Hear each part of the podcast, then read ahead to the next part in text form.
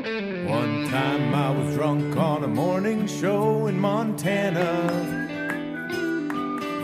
The host asked me if I had a nickname. Said my friends call me the Dirtbag King. She said on the air I started giggling. Hasn't had me back, but now I've got this podcast. Welcome to my podcast.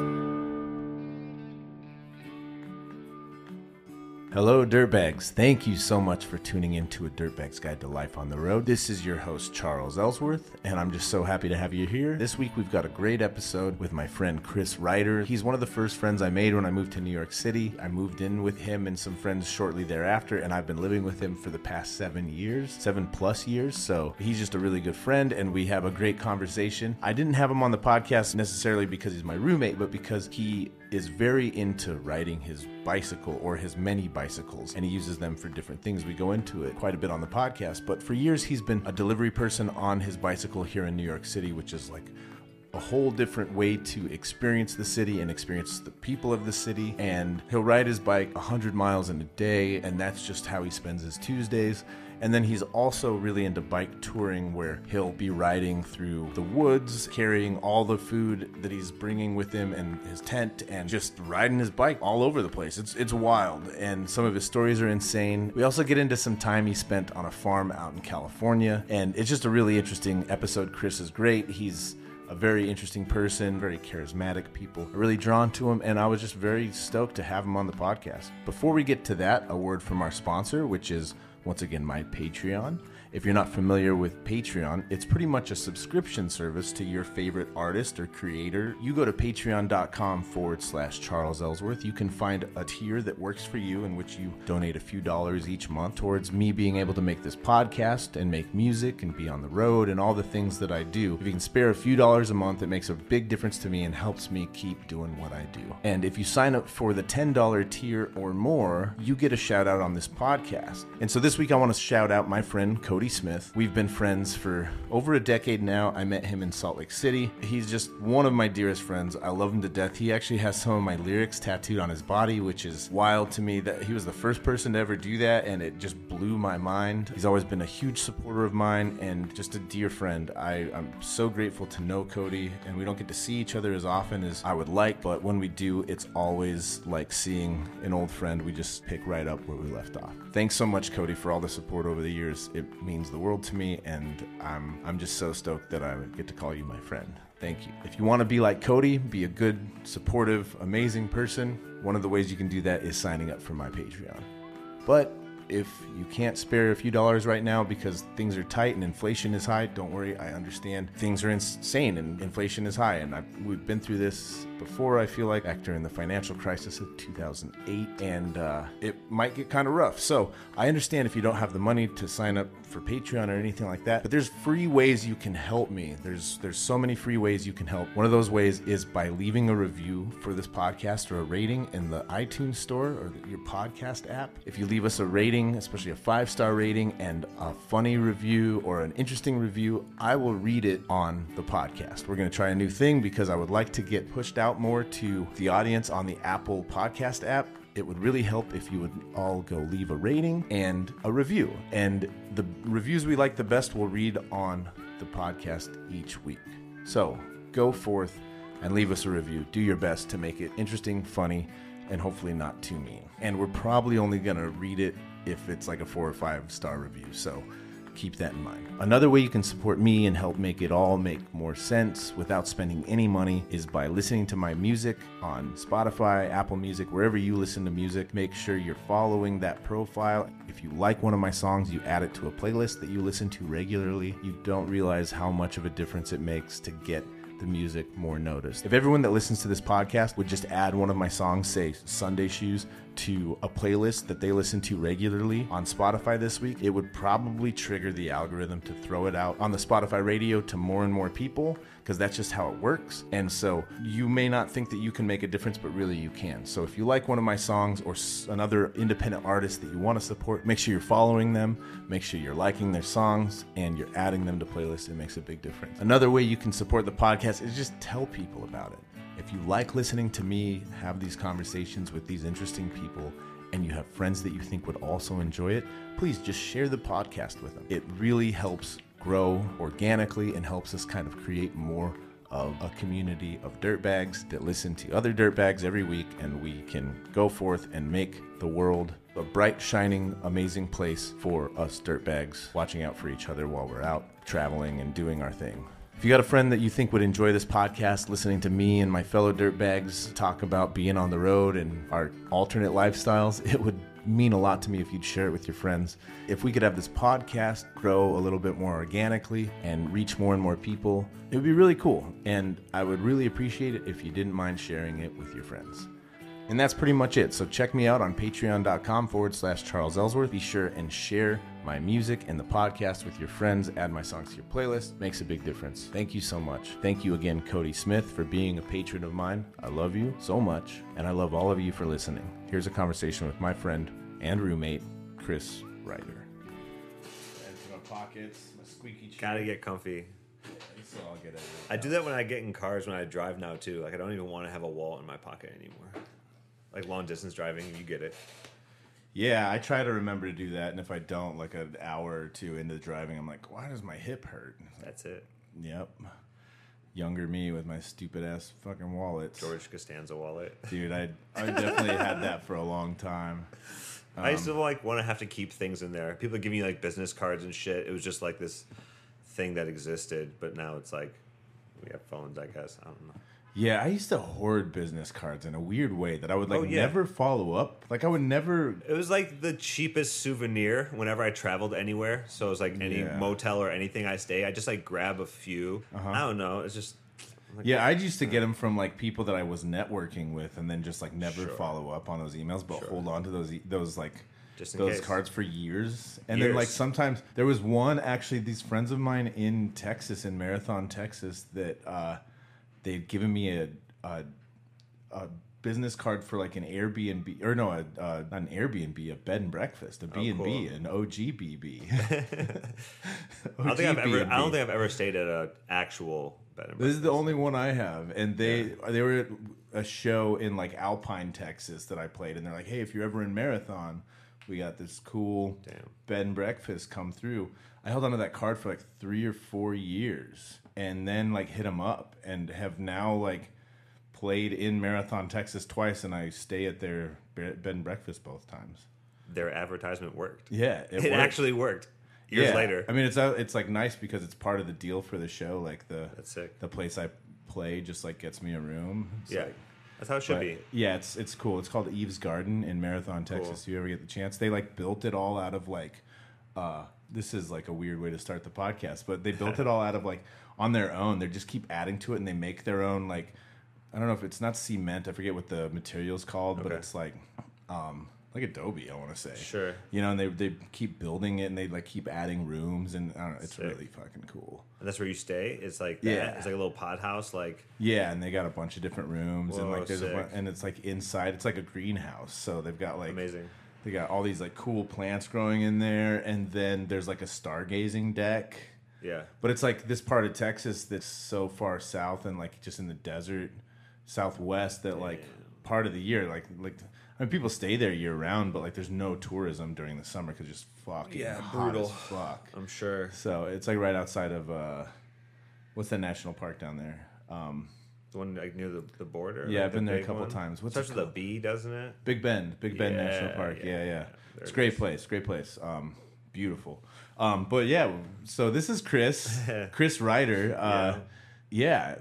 Chris, tell us a little bit about yourself. What do you, uh, what do you, what do you enjoy? What's your, what's your story? Tell- Yeah. Um, what do I enjoy?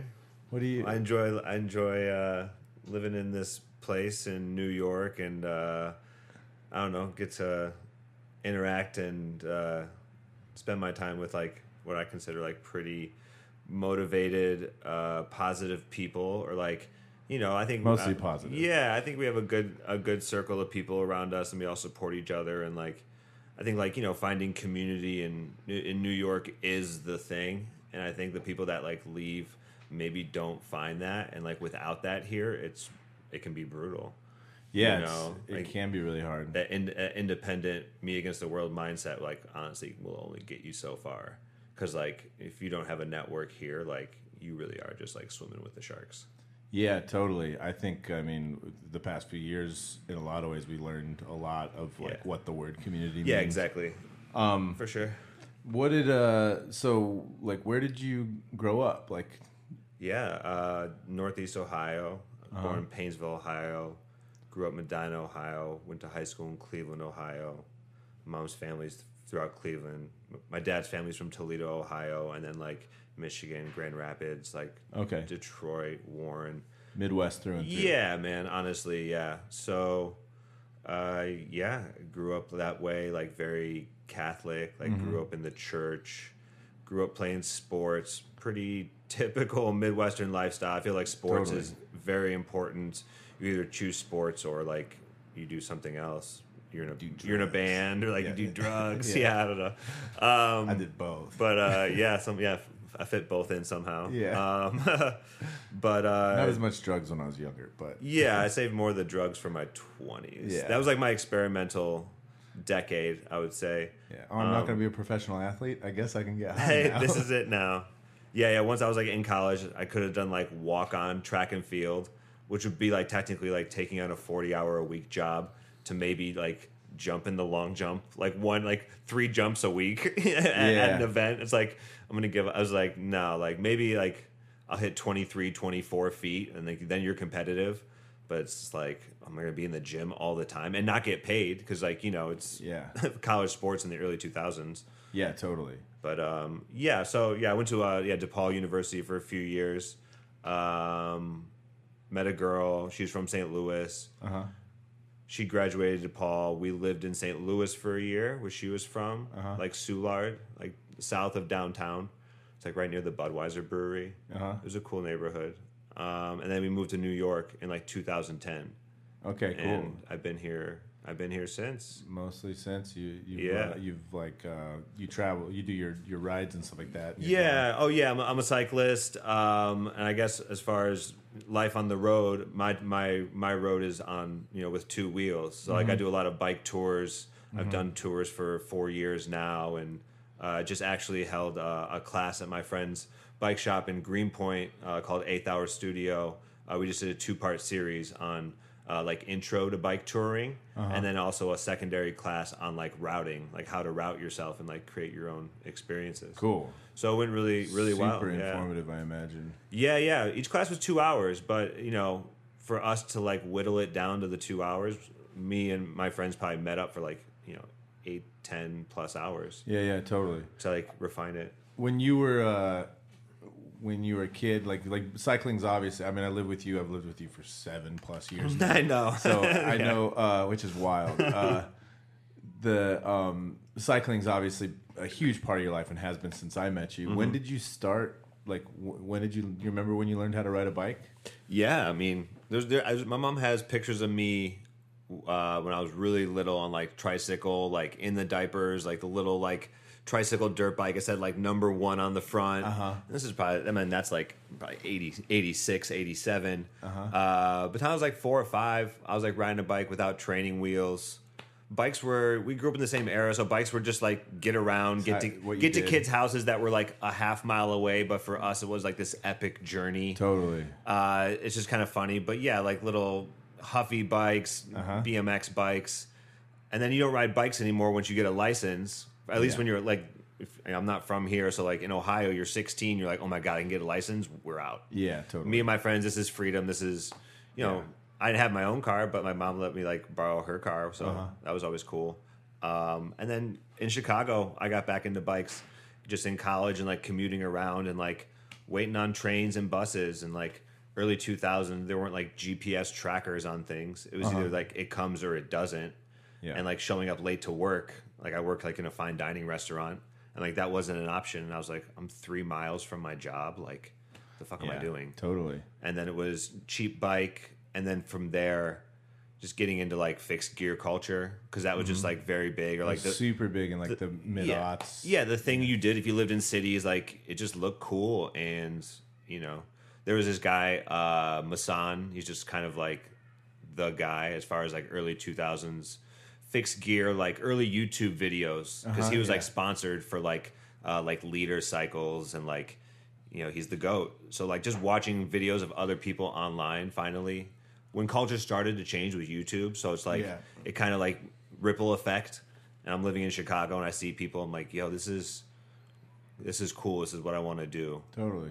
and then I didn't have a, a fucking road bike till a decade plus later. I didn't Yeah. get a road bike until I was in my thirties. Yeah. So like a bike with like multiple gears and you know Yeah. drop bars and brakes, yada yada. Yeah.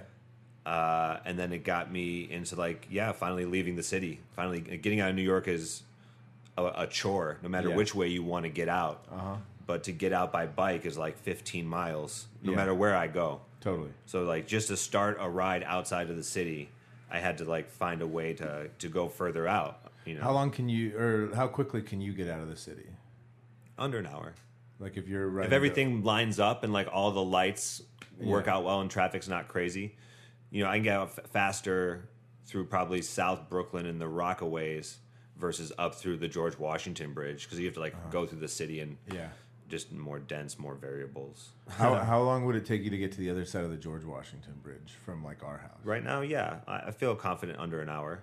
Okay, damn. Yeah, because I'm Yeah. trying to think. Because I I drive, I do that drive a lot. And it takes about To an go hour, upstate. hour and a half Yeah, to drive. I mean, the fastest I'll do it is in an hour, or if I wake up like super early on a Gotta go in the Sunday middle of the night. morning or something. You know, there's no no traffic the at only all. time.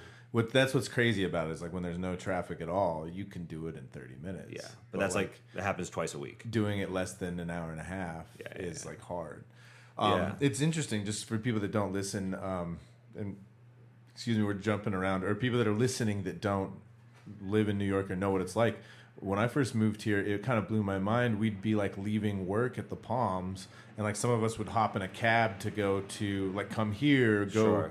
go to some other bar in like Bushwick or something Sure, like that. three, and, four like, miles. You yeah, and you and Carson would beat us every single time It's you know like even if we're in a car Yeah. and yeah and it would uh that kind of where i started getting interested in like just oh that's the that's the smartest way to get around the city It's if the you're hack. capable of doing it it's yeah the hack, but you're also like out in the street, which is like inevitably less safe.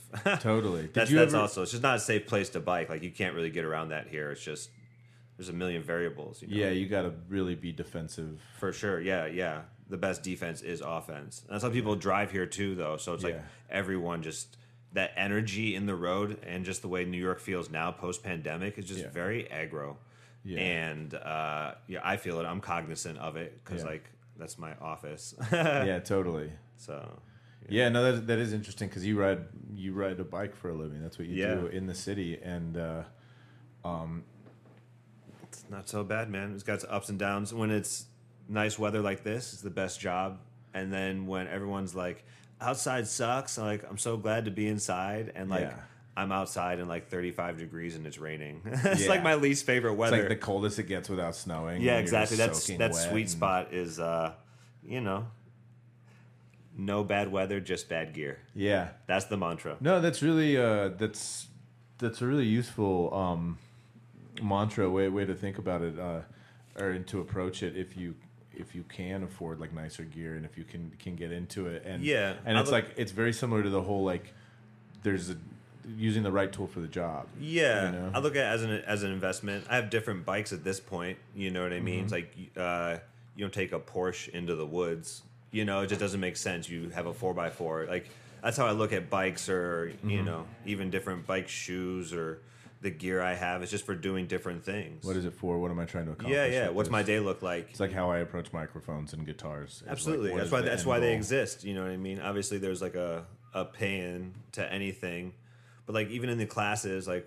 just let people know like the best bike you have for a bike tour is the bike you currently have. Like shape it around what you have. See if Yeah. you like traveling this way, and then if you want to get more into it, then you can choose to like invest Totally. more money in. And you know, I had the the I mean, you know, the pandemic was different for all of us, and like outside of me working, my my free time or what I felt was a good investment of my time in traveling safely was by bike. Yeah. So I just did a bunch of like northeast bike tours Uh-huh. with like friends, and you know, it's just a different way of traveling. It's just for me, it's like more conscious and like it's on your own power. Like it's just a different experience Totally. Uh, if you're looking for that, not everyone is, but Yeah, for sure. Um, kind of jumping around still, but like when you were a kid and you were growing up, going to church, uh, what did you think your your life would look like by now, and what is it like now? Or like, did you ever expect you'd be like in New York City riding riding bikes? like, what what was? Because we were all kind of like our parents kind of raised us to try and be like maybe not a specific thing, but like there was sure. like kind of a trajectory. Yeah, yeah. And I feel like for a lot of us, especially our friend group, and a lot of people I meet in New York end up here, Mm-hmm. and, and it's like almost like this like lovely city of misfits in a way. Um, For sure. And and so and like none of us were heading here, but we all ended up here. it's a magnet though. Like it's always like Oh, the- yeah, for sure. If you're American, it's like in the back of your mind because it's like so You can it advertised. there, so it advertised. Yeah, totally. advertised to us, and like it's weird that we experience it on TV and in movies first, and Mm-hmm. we like shape our ideas of it. And then you live here for a few years, and you're like, "This shit's just a grind, bro." Yeah, it, it It- really all, is. all the the luster falls away and you're like oh people that grew up here this is just your home like this is just where you live this is like why you hate people come in and just like do bachelorette parties and like turn your home into like their little party you know what i mean Yeah, like totally. and then you, you learn that like new york is like two different cities like two different realities like Oh, for sure. coinciding It's a lot of different realities. yeah Uh, yeah that's that's true yeah you know uh but if, for, if you're not from here there's a in, inevitable draw to at least see it uh huh.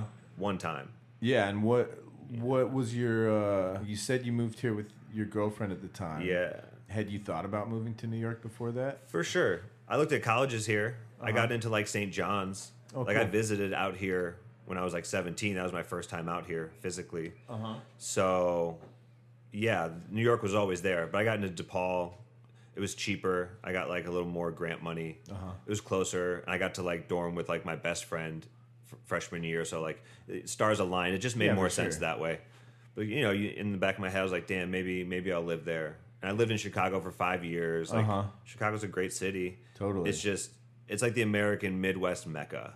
Yeah. Right? If you're from the Midwest, you think Chicago. Fucking so cheap, know. at least. I mean, It's way When I was there a few here. weeks ago, and I got like this massive burrito, and it was like really fucking good. And I'm particular about Mexican food, but Uh-huh. Yeah. so good, and it was like eight bucks.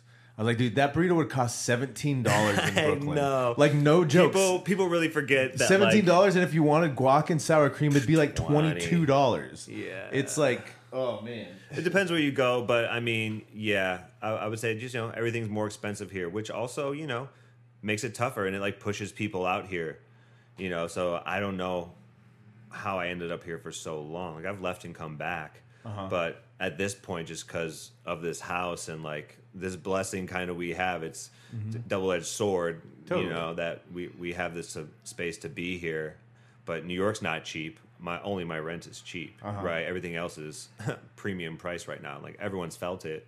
If you live like in cities, like your grocery bill, like everything's gone up. everything's gone up. Yeah, That's a real squeeze for regular people. You know Mm-hmm. what I mean? Not to mention people who already didn't have money. yeah. It's like Jesus, like they're just pushing people out, man. It's like really, this post-COVID world just went straight back to like a big fuck you from like in a lot of ways, in my opinion. So Yeah, I, I mean, it's just grown the class divide by a lot. And Yeah, like, the- exactly. like it's just and like it just swept people up or down. Yeah. Like if you, I don't know, if you got into like NFTs and crypto at the right time, I guess you're balling. But Yeah, for no, a lot of other people, also tanked this week. You know, so yeah, like- that's true. um, I'm, I'm interested to see the the long curve line of crypto because like everything's uncharted. You know what I mean? Yeah, I mean, what's Right wild to me is like I remember watching like Futurama back in the day. You know, like, I, I Uh-huh. loved that show, Of course. and, and it's it's just like one of the best shows. Yeah. and and you could and it's like new New York, and it's all like however many years in the future, and you could see how it's like oh, I could see how we could potentially get to that, even though this is like Yeah, a yeah. ridiculous cart. It's a cartoon, you know. It's like Totally. Or like Um, Blade Runner, like yeah, future no, no, cities. all of but these in, things that we grew up watching. Yeah. that now you're like, oh, we're like, oh, we're we're at the beginning of it turning into that. So it's just kind of like mm. shitty, and it's like the Wild West in a lot of ways. And there's Yeah. like, and people are just getting fucking drugged through the mud and fucked over, Right. and then like really bad people are doing really well. Yeah. and you know, it's just like, and I like it's I mean it's fucked. Like it's hard for me to look at someone who's like older than like sixty and not be like, "Fuck you! How'd you let this happen, you motherfuckers?" But it but then it's like, well, it's not Yeah. their fault, you know. Not- it's yeah, like, not individually, like Ronald Reagan's but there's a lot of- Donald Rumsfeld and all these like fucking assholes. Yeah, a lot of big factors, big players, but um, you know, but even post this, like we felt New York change, like we felt like people's compassion, like it was palpable, and like now I'm saying you feel the shift back to Yeah. just fuck you, deal with it, and that's just kind of the vibe, and uh, you know, yeah, I experience it on a on a bicycle here, and it's like, and people, it's like. You know, I hear about friends like getting knives pulled out on them because they confront drivers, and it's like, now are you now this is your reality? Are you going to match this psychopath's energy, or are you just going to dip and like be thankful they don't run you over? Yeah. And so like that's that's why I like going on bike tours and like leaving the city Uh-huh. because like it is just like going upstate if you have access, you know, it's you're getting out of this, man. And like this is its own thing, it's its own world. When you're in this, it doesn't feel like other cities I've lived in where it's like this is just your whole matrix. Like this Yeah. you're you're plugged in. Well, so I like, like- unplugging. I Yeah, say, totally. I mean, after a decade. when you're when you leave I- I feel this way when I'm on tour, and I imagine it feels similar when you're on a bike tour. Mm-hmm. Is like there, you're not, you're like observing everything in a way because it's not your day to day reality, mm-hmm. and so you're like, you're passively experiencing life in a way that lets you be kind of like the highlight of s- someone else's day potentially, Totally. And you're not too committed to like anyone you interact yeah, with. and I used to like, and it's like a double edged sword too because you can be like, I used to sometimes get really depressed and I travel alone and I'd be like, oh, I feel like I turn into a ghost where like I just I'm I'm on the road long enough, Yeah. and I'm like seeing people but nothing significant's actually happening and and like whether I was there or not doesn't seem like it would fucking matter, but I'm just there, so they're like, yeah, let's have some beers, I guess. Totally. you Yeah. know, and Yeah, then, yeah, yeah. and then it's so you kind of feel yourself disappearing. But Um, that's that's when you also like I'm on social media more like documenting my trip because like I'm still searching for like human connection, Totally. right? Because you are alone. Like you have banjo, but like Uh-huh. that's that's different. That's like a new development, Right, You no, I've been doing exactly. this for a long time without banjo. yeah, I think that whole I thing. mean, it's his, his fucking help. I know. I think I think the whole thing is getting getting comfortable in the uncomfortable, and I th- also think like on a bike tour and just the way I'm thinking about travel and like now I'm like sort of talking about it with other people, like letting them know like you see pictures on Instagram, but like it doesn't show like the the ten hours of like grueling energy it took for me to get that one shot. Totally. Or like they see like you know a great moment on tour, but they don't see like you driving like ten hours overnight, right? Like that's that all happens. So it's you know to me it's like I have to get more comfortable in the uncomfortable. And I think forcing yourself sometimes to do that and do hard things, I think there's value in that. You don't have to like crush yourself or end yourself, but I think it's good to like challenge yourself when our day to day, especially in New York, is like so bent on like comfort and convenience. Mm-hmm. So if you can like step outside that, I think I think it helps gain perspective. Inevitably, when you, you got to leave New York to be like, oh wow, like New York is just a place Yeah. you know even though when you're for us and when you're here it's the place Yeah, and when it can kind of seem like in some weird way, like oh, if you live in New York, the narrative is like you're you're winning if you can just like stay here. You know what I mean? And, like, and, dig your and it doesn't in. matter how much you you lose of yourself and how much you sacrifice to stay here, but like you're you're making Not- it in New you're York, valid. so you're yeah, and it's like You're validated. but- and like in this in this fucked up way, you kind of like look down on everywhere else. Like not really look down, but it's like like ah, but why? Like, I don't want to i mean there. it's different you know? yeah no it's different you have Um, to But then you're also held hostage by it because because it's like I mean I don't super like it here. Like my day to day reality. Like I used to love New York because I felt like I was observing it in a way. You Now know, you're it's that- entrenched. it's that tourist thing, and it's like now it's my day to day life. After five after five years it's you know i think like it, it can lose that that uh, illustrious glimmer i don't know it's Totally. it just becomes a, it's a heavy place to be and live i think because like you see heavy shit here and like you go through ex- experience heavy emotional shit and like Uh-huh. going through i have friends that moved here right before covid and they're Mm-hmm. like honestly the last two years sucked and Yeah. we don't think it's for us and we're leaving i'm like yo i really can't blame you because you weren't here like the previous The eight years that yeah. i was where i was like this is home i have nowhere else to 2016 to go, yeah. some good times. so I mean, it's just it's the best of the best and it can be the worst of the worst, you know, and it can be the best of the best of what I think America can be. That's why I like mm-hmm. New York because it's not typical America. Yeah. But then also, you know, you you have people that are like really on some shit, and this place can really like push a sane person over the brink. So like if someone has things going on in their life or like they're you know they have no community and like get the rug swept out from underneath them, you see like people who can get like in really desperate scenarios and like that sucks too. In Yeah, a, di- in, a, in a different way because when you try and be like have some empathy when you know like Of course. things happen to you or like if you're This you place know, humbles you though. It lets you know that like you're not the main character. Like No. New York doesn't give a fuck about you. Yeah. So, you know, just like be good to your people, be good in general. Like Yeah. it doesn't do you any good to just be like shisty and just like a leapfrogger and just like use people to like, you know, claw your way to the top. Cause I don't think that's how it works, man. yeah to try and just try and stay um, It's not like Wolf of Wall Street type shit, man. Like people are too hip to that now. You know what I mean? Like I mean I'm sure that depends what world you're in, but like some all the people ways. that I know, unless like people really fuck with you, like they won't vouch for you, and that's that's how it should be. Yeah. And like even though New York's big, they say it's a small town because like in your neighborhood, the people you know, like there's always crossovers, Yeah. and like you know word travels fast, and like if you're a shithead, people won't fuck with you. well and I That's good. like- I think that's a good thing. Yeah, I mean, you think about these situations where, you know, and I mean, I don't know. It's like, uh, I just remember a lot of like pretty fucking awful people getting away with a lot of shit for a long time back in the day, or like in different music scenes, whether it was in Arizona back in the day, or Utah, or even here, I guess for sure. like you just like heard of people that or like that could just keep getting away with shit. They could like hide better. Yeah, you, you could, know? and now it's like there's no hiding, and people will like call you out on your shit, and it's like I think that's an evolutionary practice. You know how many Ye- people yeah. like fucking straight up took mad advantage of me, like early tours or like For early sure. on playing shows in Salt Lake, and for sure. and then uh, you're not trying to make a scene out of it because you're like, well, this person's like powerful in the scene, Right. But nowadays, in some ways, like or like this, you know, restaurant just like fucked me over and didn't pay me the guarantee or whatever, and now I'm stuck in Jersey City or whatever. Like Sure. now, I'd fucking put them on blast, For sure. you know, and like, and I would, whether or not anything happened to that place, I would.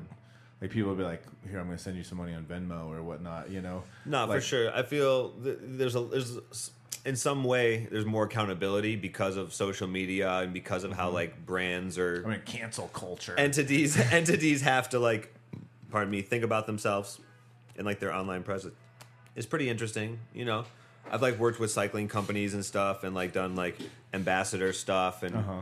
you know people people want to be seen in a good light Yeah. regardless and i think it's sort of in a virtual realm any type of social media is an extension of ourselves so it's an extension of your ego it's an extension of Uh-huh. a lot of things and i don't know if people realize that and some people like don't align their social media presence with like how they feel irl and i'm just Yeah. like damn like i don't know like that's inauthentic. Like what's the point you know like having like a business profile and then i don't know like just life is so short and shit's so crazy and we saw like our entire like sculpted reality like pretty much crumble within like two weeks to a month's period of time. So Yeah. like i don't know there's not a lot of times like do what you love and like go for the things that like really matter to you. And like for me it was it's been all about like um, focusing my, my wants and needs and really getting those aligned. Because i feel like living in new york especially there's like more distractions than there are opportunities even you Yeah. know? And like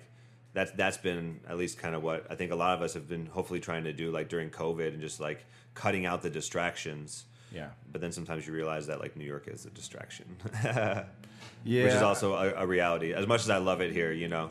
Totally. Well, I feel is- like that's how I end up kind of stuck in my room a lot of the time is to not it's get also distracted. $20 to walk out your front door though Yeah, exactly. So, you know, and like I just, that's a reality um, you know, sometimes people are like, "Oh man, how do you how do you book these tours and how do you do all these things and whatnot?" And it's like, because I sit in my room. That's time I- though, you know. um, it's, and I it's the same thing. don't It's- get distracted by stuff. Yeah, you got to put the Um, time in to to shape these experiences. I think that's like the gift, sort of too, of like discipline and like giving yourself that opportunity to like shape these experiences for yourself. It's kind of like what I think a, a bike tour is. Yeah. Like trying to convince people like take the time off work. Like, yo, you're gonna lose a, a little money not working two Yeah, days, but like sure. the experience you'll have, like really like camping out for the first time in your life, is worth a hundredfold of the two hundred dollars you just made at work. I don't know. Oh, totally. Yeah. Um, It's so worthwhile, and like you know, the Earth's changing and shifting, and like we're gonna see big shifts in our lives. Yeah. So also like enjoy all these things while they're like free and accessible, and like you know, who knows what the future holds? I don't know. Yeah, totally. Um, and don't be something. I've said this on the podcast before, but like, be allow yourself to be like bad at something or to not know.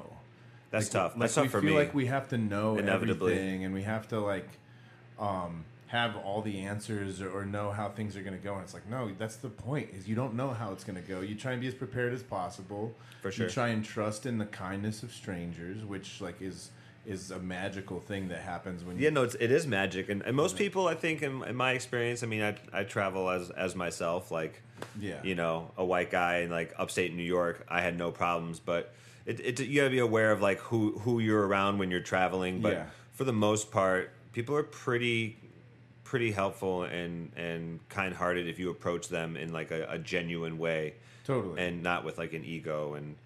That's how I try to do it, and I've always had good luck. So, knock on wood, I guess. Um, Yeah, no, I, I agree, and I think um, I mean the narrative. It's and this sounds. I mean, this is just so like your conspiracy theory uncle, um, but it's also so Uh-huh. true. Is that like, um, one like they want us to not trust each other and to think other people are bad or like all the Trumpers. That's the- that's the design, for and- sure. And like because it's Yeah, like yeah, yeah. divide and conquer. It's been like Of what course. the ruling class has been doing for thousands of years. It works. Um, it definitely works. It sucks. And what what's so funny is like uh, I was thinking about this recently, and I, I haven't put this together as like an articulated it into a full thought really, but like, um, if this was a uh, um, fuck, like if this was like an algorithm or a program that we were all in, Mm-hmm. um, uh, like it's almost exactly like oh man, I, I don't forget how I'm trying to say it. Like the the perfect design for like making nothing work is the American democratic system or like the two party system. Yeah, for sure. You know what I mean? Like no, it that- never that goes. show- It never goes anywhere. There's never any like long lasting change, right? It always just like defeats itself and takes like one step forward, two steps back. Like this is what we're experiencing on top of like a pandemic, on top of a recession, on top of like inept leaders like really doing nothing and like I hope people are starting to like kind of you know get smart to the whole game, but like you know that whole 2020 summer like was a real moment and like Yeah. look, and two years later like people people forget that like mutual aid and community was like really the only thing we could count on Yeah.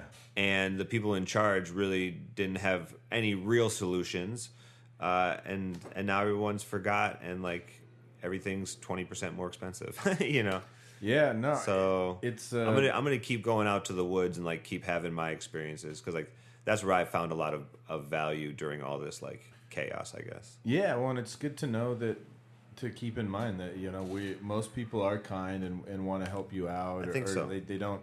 Not everybody has hate in their heart. Um, Right. You know, I mean, there, there's definitely a lot of people out there that do. But I don't think they're the majority though let's uh, talk a little bit about your first bike tour. Like, uh, yeah or was this the one where you rode up the coast in California? Yeah, and so I found out after that that's the wrong direction to go because like all the winds, like trade winds, go down the coastline. They come in from like BC under like Alaska and then go down the coastline. So I was like fighting the winds for like 300 miles up the coast from like San Fran to like Arcata. Okay. and then like I like I oh no sorry I was inland first through Chico Valley through Redding Arcata and then from Arcata up to uh, Newport Oregon. Okay. So after those 300 miles, I cut in, went to Corvallis, and then worked up the valley to uh, Portland. Um, but yeah, the whole trip was uh, like SF Bay Area. I left for my homies in Sacramento after doing like a Napa Bay Area loop, and I went all the way up to Seattle, and then over uh, to see my homie Matt, who's living in Spokane. Okay. So I did that whole thing in like I think with rest days and like chilling in cities, like just under a month. Damn. So that Um, was pretty, pretty. I don't know, drastic. Yeah, I was like beverage director at the Palms. I've been like opening it and like working there for almost half a decade. Yeah. people were starting to leave, and I was like, you know, without without these people here, and like the experience changes, and like you know, my my heart wasn't in it. I was just I'd worked in the service industry for like 15 years, Totally. from like high school to like my early 30s. So it was it was I had the money saved up, and I was like, I'm just gonna take the summer off. I subletted my bedroom, Yeah. And uh, yeah, went up went up the coast, and it was How did how did like sick. that trip come to fruition? Like, what where did it first like become an idea? Sure, sure. I, I, I would say that you know cycling was always a, very much an in the city thing. Uh huh. Once I got my road bike and like I did my first like solo century, I was Uh-huh. like, oh, like I could do this. Like, Century if, is hundred miles. Just, correct. You know, yeah, sure. correct. And it's a little different doing it alone. Yeah. Versus with somebody, you know, you really just like it's like playing tennis. It's just like one of those things. If it's, you do it alone, it's harder, or whatever. Uh huh. um, you know, and it was like that leading into that like winter of like 2017 going into 2018. We just worked really hard. I was at work all the time, and I was like, I really want to bike differently. I wanted to get an off road. I wanted to get a gravel bike just to be able to like try riding a different way. And it was kind of timing wise, everyone was leaving, and I was like, you know, I think it's my time to walk away as well Yeah. and then uh, I got a gravel bike through Cinelli. That's how I started like the ambassador program with them. So essentially, they gave me like a, a deal, uh, you know, off off merch and stuff and bikes. Um, so I was able to get a bike for cheap, which gave me more money to extend my trip and do it longer. Obviously, I had to do like social media campaign, nothing crazy. Um, and that was what led me into that. And then I had the time off, so I just Just kept just kept going. Yeah, and the trip changed. And I like met people in Portland through friends of friends, and they're like, "Don't take that route. Like, take this route." And like led me through like the Olympia, uh, Olympic Peninsula, Oh, cool. and I got to like go into like um, Seattle through like Bainbridge and like the islands and the ferry. Oh, cool. So it was like a little more fun than just going up to like Tacoma and like suburban sprawl. Yeah. So it was like, I don't know, it was a really beautiful trip. And then I headed up through like the Cascades, Uh-huh. through like Sedro-Woolley and up there and like Route 20. And it's just like mind blowing. Those are like real mountains. Yeah, Those yeah. are like the, the Alps of the, the Northwest, I guess. I've yeah, heard them they're, called they're fucking huge. really gorgeous. I would love to go back there and check that out. Like Northwest, I just wanted to see a part of the the country that I'd never never seen, never ridden. It's so different than than out here. Actually, the, the more I've, I wrote out here, I see the similarities as far as like weather pockets and like your climate and things like that. But out there's just And so much more. planet Earth. Yeah, out there's so much more lush. And Yeah, then yeah, um, totally. also just like like living out there in the redwoods was like pretty eye opening uh, of an experience. Yeah, totally. I uh, So I did that after the year after my bike tour. So with the, the bike tour, out. before we, because I Yeah, yeah, definitely want to talk about that. Um, when you, uh, let's see, like the first, I mean, what what do you like the first couple days that you're riding by yourself? Like, do you, how often are you seeing people? You're just you're just like finding some spot off the side of the road and camping next to your bike. Like, tell me what it looks like and, and tell me what's going through your mind because you you've Yeah. never really been out there before, or you maybe Right. had, but not like Not- not like that. not in the wilderness like that. Right. Like it's a totally different way. When I hiked through Arizona last year, we were hiking through places that I've been to. Like a fuck, Sure. I've been to the Grand Canyon ten times. I've never been up inside the motherfucking Grand Canyon. you know what I mean? Totally like, it's a whole different. different thing. Yeah, much more intimate. I was saying like there's there's nothing like learning a place by like tracing the contours of the land. Uh-huh, It's yeah. like that's much more intimate of an experience, especially going slowly. I think that's to me is sort of the the draw of of bike touring. It's much slower than a car, obviously slower than a train or a plane. So like it forces you to be more present. And like you're Uh-huh. riding a bike, like you're pr- you got to pay attention what the hell's going on. Uh, my first tour, like I wasn't really into like routing the way I am now, like using apps and stuff. Yeah. So I just used like Google Maps because I didn't know what the hell else to do, and I was just kind of like looking like where campsites are um, in California up the West Coast, and they're they're everywhere. Do you use any sort of app or? I didn't back then. No, I just I just used my phone. I would map it to Google Uh-huh. and like make sure I got the route and everything, and then you can go offline to save your battery. Uh-huh. And I just pretty much stay on that route or whatever it was the the whole day until I got to a campsite. And I would like you know look for campsites anywhere from like sixty to like eighty or ninety miles because I felt that was kind of like my sweet spot for like my you know the the miles I wanted to cover. for a day. Yeah. So yeah, so like day yeah, day two, day three, I was just like I'm in this, and I was in like the Chico Valley. In the first week of my tour, it was like over hundred degrees every day, and I was just getting like washed. Blasted, yeah. yeah. just like going into BP at like 5 p.m., being like delirious and being like, Jesus Christ, like you need to drink more water, bro. Like really realizing in different climates compared to out here, and you're in a desert about climate. cameling, like where you just like Exactly. as much water as possible. for- I used to be afraid of cramps, and now I'm like, Fuck it. no, drink drink the fucking water. yeah, it's gonna keep you from cramping. But Yeah, like find exactly. find your balance. But um, yeah, I learned a, like a lot out there, and then uh, inevitably, you know, after California and stuff, getting into Washington State fires. You know, because like Oh, this yeah. was also I Dude, some, videos and posts. From something I had no idea. Nuts. Yeah, I had no idea about it, and just seeing like a, mo- a sun that's like blood red, and you're just like with a, a bandana over your face, and you're like wetting the bandana Uh-huh. every like 15 minutes or so, and then by 15 minutes later, it's like crisp dry. Yeah. And you're like, Jesus, like I'm camping in this tonight, and like waking up with like ash on your like uh, On the rain cover. Yeah, Yeah, man, it was that. pretty trippy, uh, but those those type of experiences, you know, especially being alone, like really, those those can be like life affirming, life shaping experiences. And I had like really beautiful moments, like descending the Cascades for like you know a dozen miles straight, and just like Yeah. sunset, and you're listening, you know, to your favorite song or whatever, and you're like, Yeah. yeah, life's pretty all right right now. You know, for all like the views are worth the climbs, or like those special moments you have amongst you know the chaos of traveling that way is like that's super special because like Yeah. you know that like you created that for yourself and it's i think that's a powerful thing like being able to move yourself across the land it's it's like a, it's an ancient skill set it's like sort of like this dormant skill set that we have as like humans Uh-huh. we were all once nomadic Yeah, totally. migratory birds have it like we're just animals Yeah. so our ability to like wayfind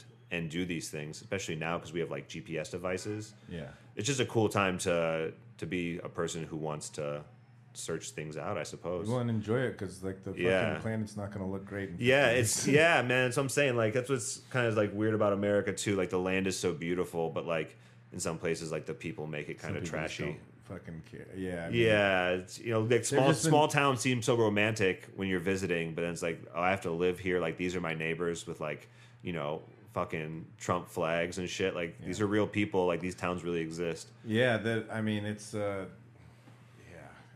You know, we all we all like know like we're, you know going forward is also like a two step back thing, and like I like I said, I think we're seeing America in like a very weird, sort of like semi desperate time. Like I think the next few years by like twenty thirty, when things kind of shake out, it's going to be very interesting. I don't who knows really like like I said, I hope by that time to like be like living living more rurally to be quite honest personally i kind of feel like the woods are sort of like my my fu- Totally. future future path or like the woods or South America or. I have a friend. Asia. I have a friend. She owns a uh, a coffee farm in Ecuador, and I'm like, that doesn't sound too bad. sounds- yeah. I'd I'd work on a coffee farm. Probably would make a lot of money, but like I don't know, be pretty chill. No cold weather. I could deal with Yeah. that. Yeah, I mean, once you've decided to just like bow out of capitalism and just like work to sustain yourself, like Yeah, man. Totally. you know, like that's kind of I'm in like this weird, not weird place. I'm just like, okay, how can I just try and like hustle and, and like get as many small passive income streams or whatever and just like save as much money as possible Mm-hmm. to where like when I'm finally just like get me the fuck out of America or New York or whatever like Sure. it's not a I don't have a financial I mean, you gotta have back. a. I, I realized like pretty recently the idea of like a, a nest egg. Yeah. Be, or or like you decide to be here for the long haul, and that's just mad props to whoever does that. Like it's just I think that's a uh, a challenging path. You Totally. know, I think you know there's like I said, New York's one place, and there's a lot of other other places where you could be happy.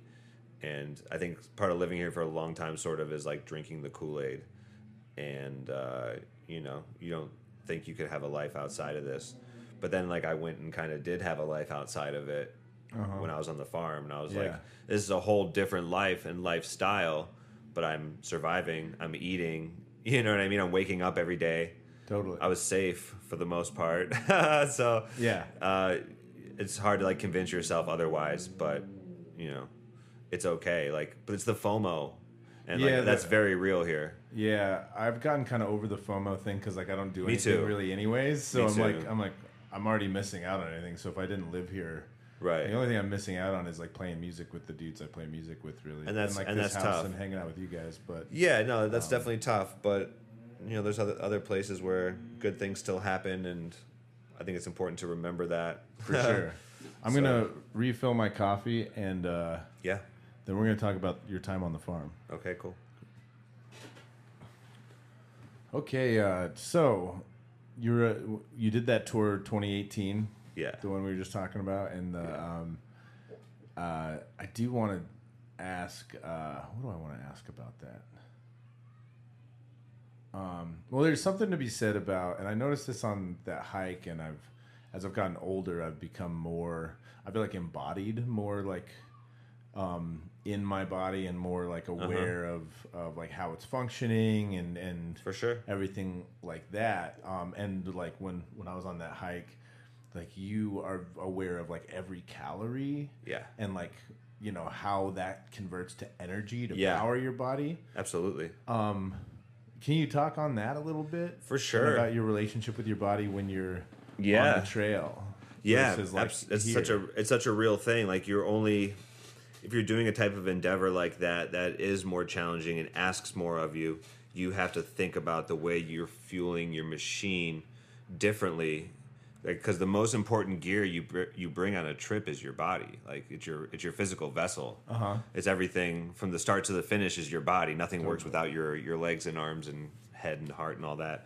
Um, so after a while, just with cycling and, and doing long distances and day rides and stuff like that on a bike, I started to sort of understand what I needed. There's like apps like Strava that show your like caloric output. So then you really see it's not a typical day where they say eat 2000 calories because you're exporting 1000 calories. Like you have to overeat. You have to have more in the tank than you're burning. Yeah. So when I saw on like Strava, for example, if I had a hundred mile ride and I was burning three to four thousand calories, I knew I'm putting more stuff on my bike. I'm going to be burning more. I need to overeat. So if I'm doing five or six thousand calories of output, I need to think about what eight thousand calories of input looks like. Yeah. four times your daily regular, you know, thought process. So that was But just it also has to be lightweight enough for you to carry. yeah, I mean, some of it is, some of it isn't. You have to decide what and how how you want to eat and carry. Like I just got uh-huh. down to like the nitty gritty where it's like I'm thinking about carbs, protein, and calories. Yeah. You know, I'm trying to smash as many into my body as I can per hour that my body will take, Yeah. and then knowing I don't want to have to cook and wait 30 minutes and make pasta like in a in a pot. I'm just getting a freeze dried meal. It's lighter, it's easier. I don't have to worry about ingredients and separate bags. Over time, you just kind of learn what works for you as a traveler, I guess. Totally. And just uh, very very quickly within that trip, the nuance of like you know cutting onions at the campsite and all that kind of went out the window because Yeah. when you get there, you're so fucking tired. Just want to set up my sleep system, get my tent and everything set up. It's dark. I want to like eat, slam a beer, smoke a J, and then like I'm passing out. Yeah, totally. And you just really came to the the realization of it all. Like on my first trip, I brought like physical books that I was gonna read on trail.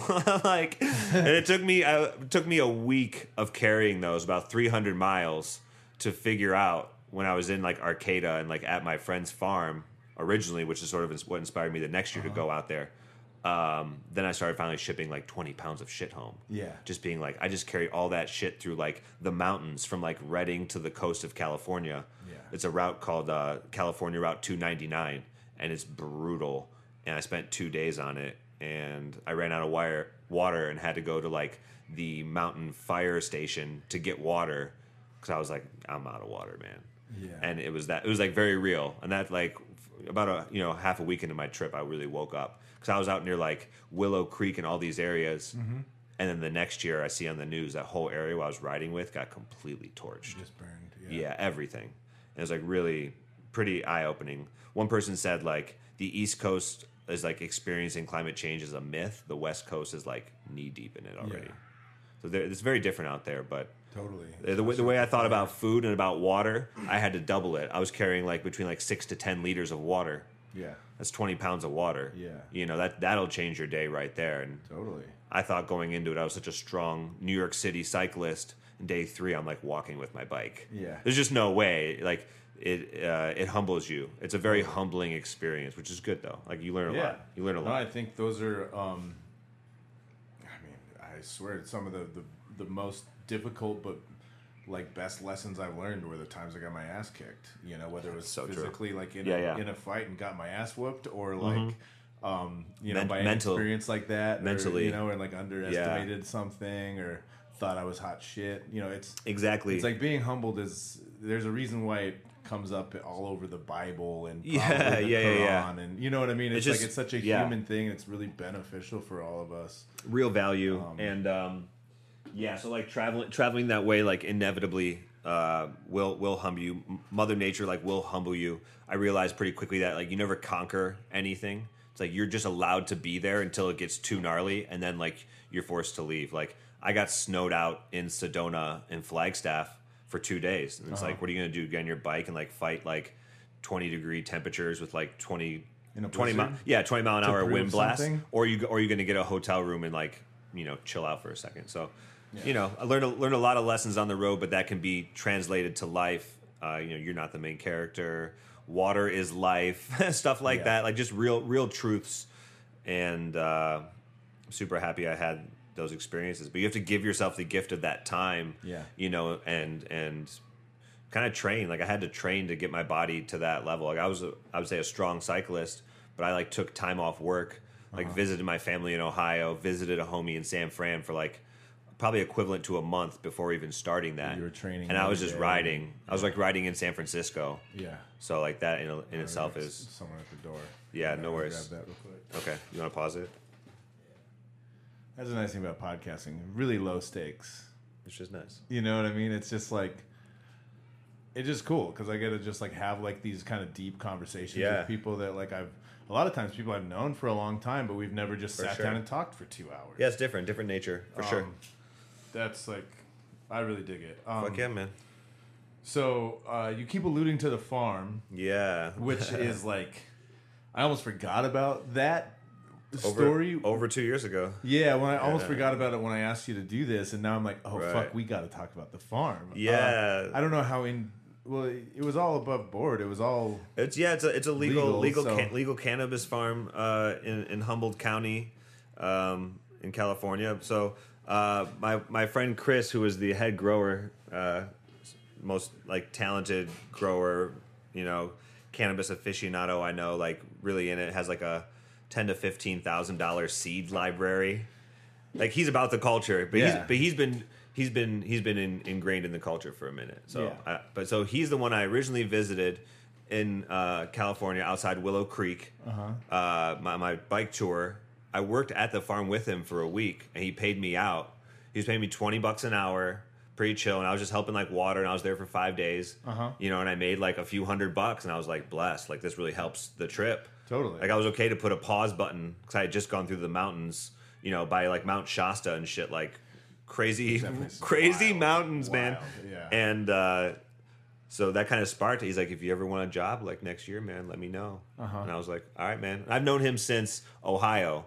Like he was guys, like, like grew up. yeah, yeah. We didn't know each other growing up, but he was friends with like my childhood friends because I didn't go to like the public high school. Oh, gotcha. You know what I mean? And like he was getting in trouble back then. Like he's he lived in Chicago as well. Like he was moving to Chicago as I was leaving. gotcha. So we'd always been connected, but never. You know what I mean? Yeah, totally.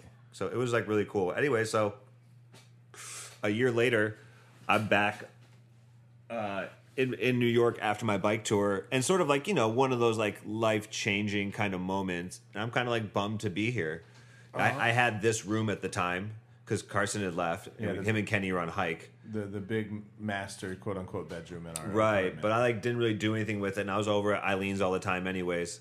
And uh, you know, he hit me up in that March of 2019, and he's like, "Yo, would you want to come out? I'm looking for I'm looking for some some people on the farm." And I was Uh-huh. like, "Dude, say less."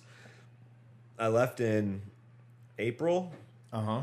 Went out west with my friend Harrison. He was gonna go uh, do the University of Santa Cruz.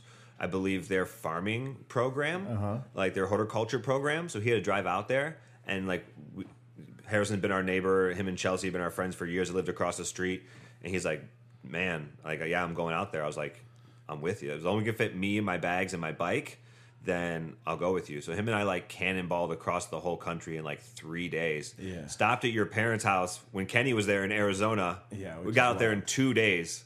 I That's think we. I think we slept like outside like um, Albuquerque for like two or three hours. Like we from here to there like just switched off driving like 15 hours each. Damn, that's fucking. So rowdy. Never do that that I've fast. that to Utah and then we got before. from your house in Show Low all the way up to San Fran within like the next morning. We like just went through like LA like 90 miles an hour. You know what I mean? So we get out west. I spend some time out there with my friends. I did some courier work out in San Francisco for Cannonball Couriers, Uh-huh. like friends of a friend's company. Um, and then from there, I went up to the farm when the, the time was right. I think early May. Uh-huh. And then I was I was at the farm from then until Halloween, uh, which was the the second attempted uh, robbery of the farm. that Yeah, year. Yeah. We should we should get to that point. Um, what? Okay, so you you get to the farm. yeah. It's it's all a legal cannabis farm. For sure, it's it's you know thirty thousand square feet of grow space. It's like a fifty acre farm. Uh huh. It's you know in the redwoods. It's off. It's just past Red Redwoods uh, National Forest. Uh-huh. I mean, it's beautiful. It's idyllic. You're overlooking you know Shasta and everything. Like Yeah. unreal. Uh, so I'm there. I was kind of like there was like a three man core team. One of one of the, his homies he had known for a really long time, and one he had worked with the year prior Uh huh. and they were both good guys.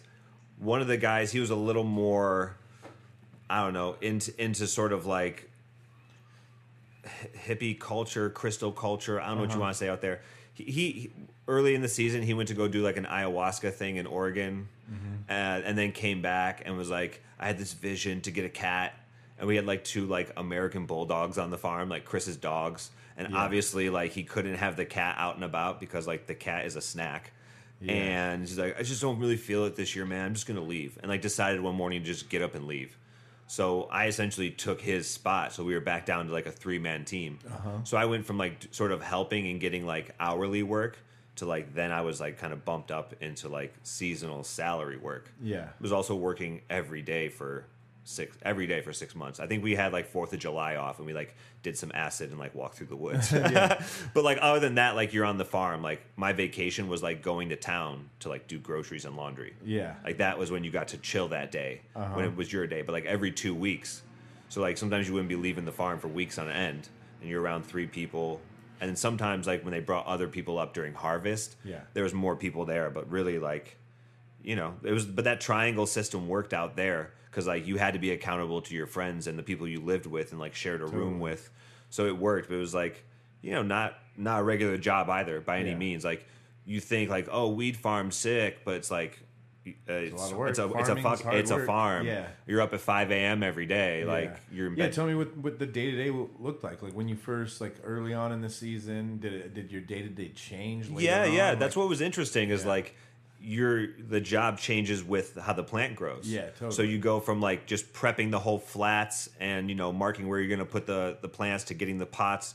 The hardest thing was filling the dirt, having like dump trucks of like dirt, you And know, just it in the poured out, and then wheelbarrow you had yeah, it was Yeah, like it's back work. back back breaking work, man. Like That's like what I That's paid first- for college with. yeah, and that's like first first shit. week type shit. So like you know you would get rinsed pretty quick if you weren't about it. But I was just there with my friends and like I kind of wanted. smoking weed. Yeah, and stay hydrated. It wasn't the city, and you have to think about all these things. Like you knew what your day was, and that was just your day. Twelve hour day, you know. But you know, you wake up at like yeah five by seven, like you're out like getting all the water ready because like you're watering plants daily if it hadn't rained.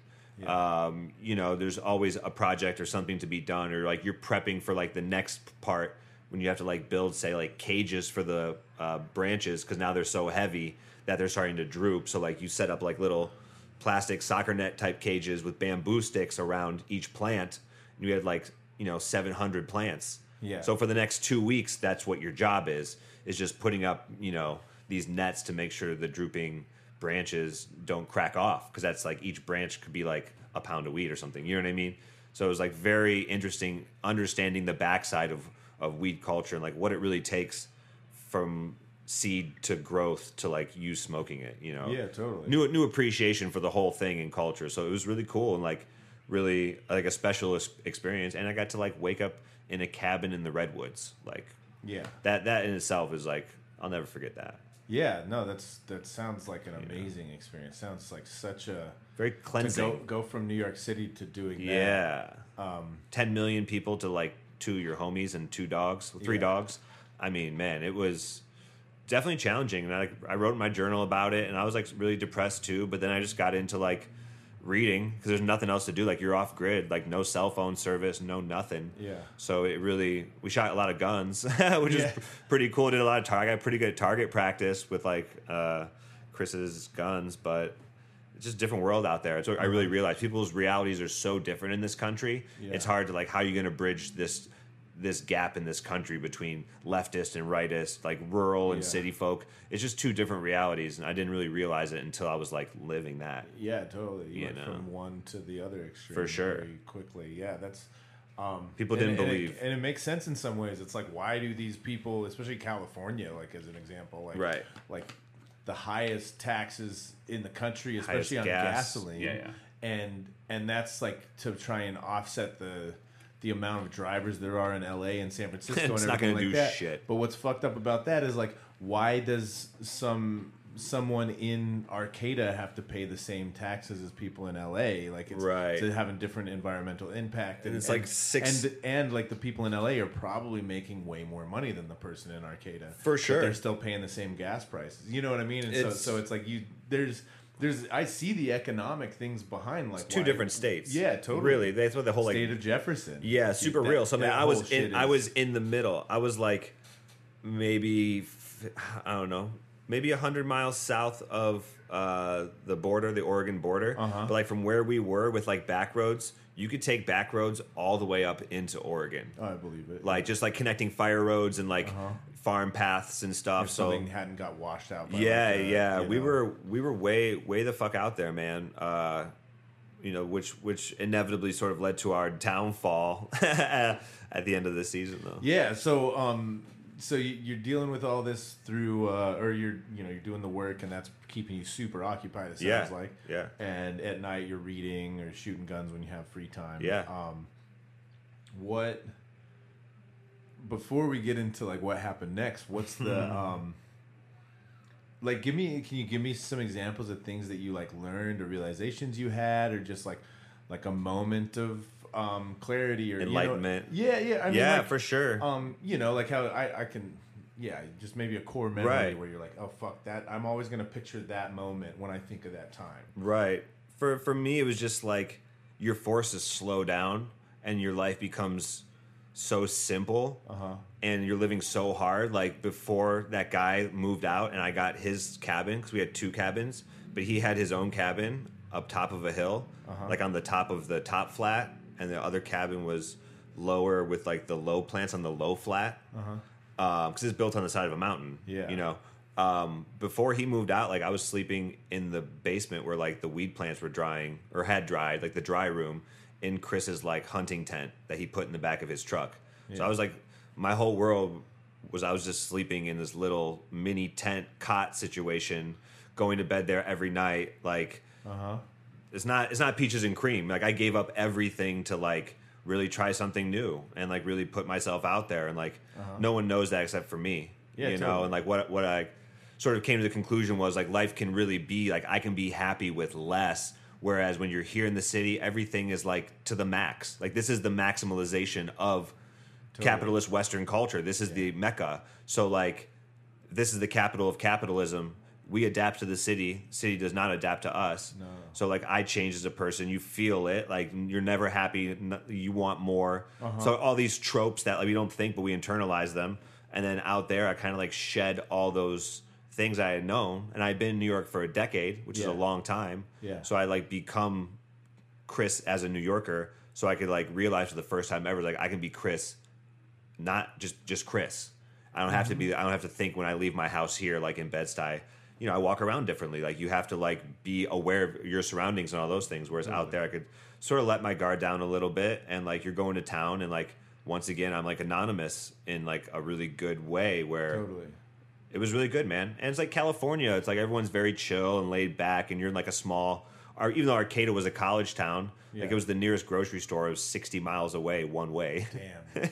we were just burning through gas, like going just to go groceries. So it's like if you forgot someone's like Lucky Charms, like sorry, bud, we'll get them next week. you know what I mean? Like Totally. getting people, getting food for people became such a love language. Like not forgetting so and so's stuff on the list. Yeah. You know, because it was like respect, because like we're all just busting our asses. Yeah, I Um, mean, it is. It's it's interesting. It's like I mean, as much as a smaller microcosm, but it sounds similar to like a like a pirate ship. You know, where it's like It everybody is. does their work, but it's all a democracy. It is, and if you don't, splits, you're gonna hear it. the booty. You know, and like it's not like there's like HR, right? It's like just us three. no, you got to sit there and deal with it. It's like Yeah. me and my band. You know, it's Yeah. like, even if like But it's good though. I might be signing the paycheck or whatnot. It's like it's the three of us. We're all out here in fucking Right. Oklahoma or Exactly. Arkansas or You're having the same Like experience. this is a democracy right now, or like this is, you know what I mean? Like like Yeah. we're we're all in this together. How do we make this better for each other? you know? Um, yeah, you stop putting I. It's really more we. So Yeah, that was that was totally. really cool too. Because also in New York, inevitably it's I. Because Yeah, this totally. like if you don't focus on yourself here, like you just get like stepped on. Totally. Yeah. Yeah, you got to make space for yourself. It's really the, there's a Right. weird aggressiveness that like is required of you in New York. That it always it That's takes me a what- that's little what I'm while saying, to man. like when I get back from a long tour. Like this last tour was like three weeks, so it just like Yeah. felt like a vacation. You But know? months. But like when I'm gone for a few months, then I Yeah. come back. It, it this happens every It's single palpable. time when I leave for a tour and I'm like getting coffee at the gas station and some lady's talking to me. Right. And I'm like, yo, lady, why the fuck are you talking to me? You know? Right, and right. I'm thinking that. And then I'm like, oh, wait, I'm in fucking Georgia or Tennessee. Like, I'm in the It's what South. they- this is like what what, they people do. do. Yeah, I've yeah. probably said this on the podcast before. but then when I come back to New York, first time I go to order a sandwich at the bodega or something like that. Yeah. And I'm just like waiting for my turn. And like three other kids from the neighborhood are like, yo, let me get a chopped cheese or let me get, you know, this Right. thing. And like their order's getting in first, even though I was there first. I'm like, oh, yeah, you got to like, you just fucking order. Yeah. You know, just- and if he's not it. ready for your order, he'll let you know. But you Right. just, you know, like, and it's just like, yeah, growing up in Pinetop, Arizona, that's Different, man. you do Such a different reality. you know, you wait your fucking turn. Yeah, Like, yeah, yeah. You inevitably have to like, yeah, I said like adapt, adapt to this reality, and like, yeah, New York is its own, its own jungle, and it's wild, and the rules here don't apply elsewhere. So, so finally, like spending real time outside of it, and like really away from everything, Uh-huh. I could like unplug in a, in a different way, which is like good. It was good for me mentally too. You know? Yeah. And when when I met you, I remember thinking like I knew you weren't from New York, Mm-hmm. but like you were so sold on Brooklyn and New York and so like so like like Brooklyn versus everybody else. Yeah, like, for sure, for sure. When I first met you, that I was like that motherfucker's never leaving New York. Right. You know, I And it's never thought I was that- either, man. You know, but world, that- world's a big place. Yeah, no, and like we, we like it's good to grow and change. Like Exactly. if I thought I was the same person I was seven years ago, Right. I'd be kind of bummed. I'd be you know? blacking out every Dude, week. I would not. I would definitely be fucking hungover. yeah, right exactly. I like having less hangovers. With like no serotonin because I did a bunch of blow. Or yeah, and then like I wonder why know? I'm so sad. Yeah, exactly. Play Elliott Smith. Yeah, please. oh my god. Uh, so the okay, let's Back to the farm. back to the farm. Let's let's uh Fast forward, I guess. fa- Um, yeah. So uh, um, yeah, just tell tell tell me about yeah. The, What- the what fall. happened? The fall was different than the summer, man. Uh, Eileen, uh, my partner, she came out and visited me right before my birthday, like end of August. Uh huh. and it was sick and like she was down to like help out on the farm Uh-huh. and like you know really help us like we were doing uh, i think we were putting like bat guano on the plants we were just like starting to do a big bat guano project because like it's really good for plant growth and like it's really high in uh, rich in like nitrogen Uh-huh. and we were getting like a lockout of nitrogen like leaves were yellowing so Okay. just learning me learning about plants was i don't know it was such a cool experience anyway so Yeah, she that's comes awesome. she comes out she helps for a week we chill her and I trip mushrooms, go to like uh, the coast, do hikes. Like it's a great week. And then like two, three weeks later, we start harvest. uh some plants like you start to harvest earlier than others based on like their timeline and when they like peak their fruiting or the flowering itself. Gotcha. Uh, so we start to do the ones that are like looking to peak. That's cool. That it kind of happens in a. It in gives you like a time. cascade, so you have Right, time. and right. It's not like oh, you got to harvest yeah. all seven. You said seven hundred plants. Seven, yeah, seven. We had three hundred on one, and then four twenty on the lower flat. 420. Sick. Yeah. It was, uh, Blue Dream on the lower flat, uh, and I think it was like a Granddaddy Purp, and like I forget the cross. Damn, I gotta ask Chris, but it was um, really really pretty flower, like tons tons of purple because it's when it gets colder, that's when the plants sort of like protect themselves with temperature shifts, and that's what creates purple weed. Really? Yeah, so like darker stuff like that means it's usually harvested at least for outdoor stuff later. Oh, gotcha. So anyway, so we start the first harvest. We're ten days in. Day of like eleven, uh, it's like seven a.m. Like, you know, we're starting our day. I have oatmeal every day. I put my coffee on the table, and like all the lights shut off in the cabin, and that means like one thing that like Jacob didn't do his job because he didn't put diesel gas into our thirty. Uh, 300 gallon diesel generator, which powers everything. And by this time, we're in harvest, so fans, like tons of power, cords everywhere. Like we're all off grid, so everything's done on like On generators. generator, yeah. But there are multiple generators all over the farm, but that's like the Big Daddy generator. Yeah. So that goes off, and Chris is like, Jacob, you son of a bitch. And like he pops his head outside, and then there's like a guy with a fucking, you know, AR fucking 15 pointed at him. He's like, get the fuck out. And then Chris goes like, like guys, like we're getting robbed.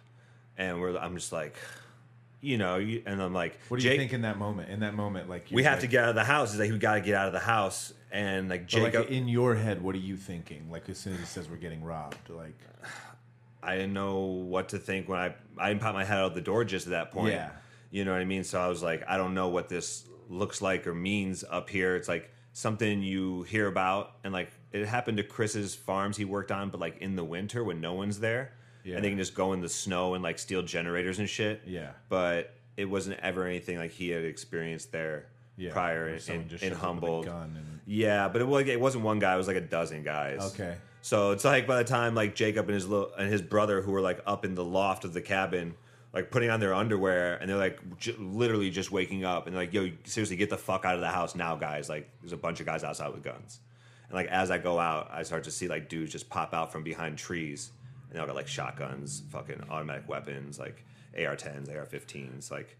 Old, Yeah. old stuff like old old AK forty sevens like with like the the wooden like banana clips and you're just like all these shits are illegal and like they've been passed down. You know what I mean? yeah, like, totally. and you know, we, we were located next to uh, the Hoopa, the the native reservation, Uh-huh.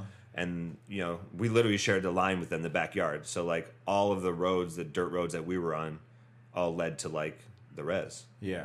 So like.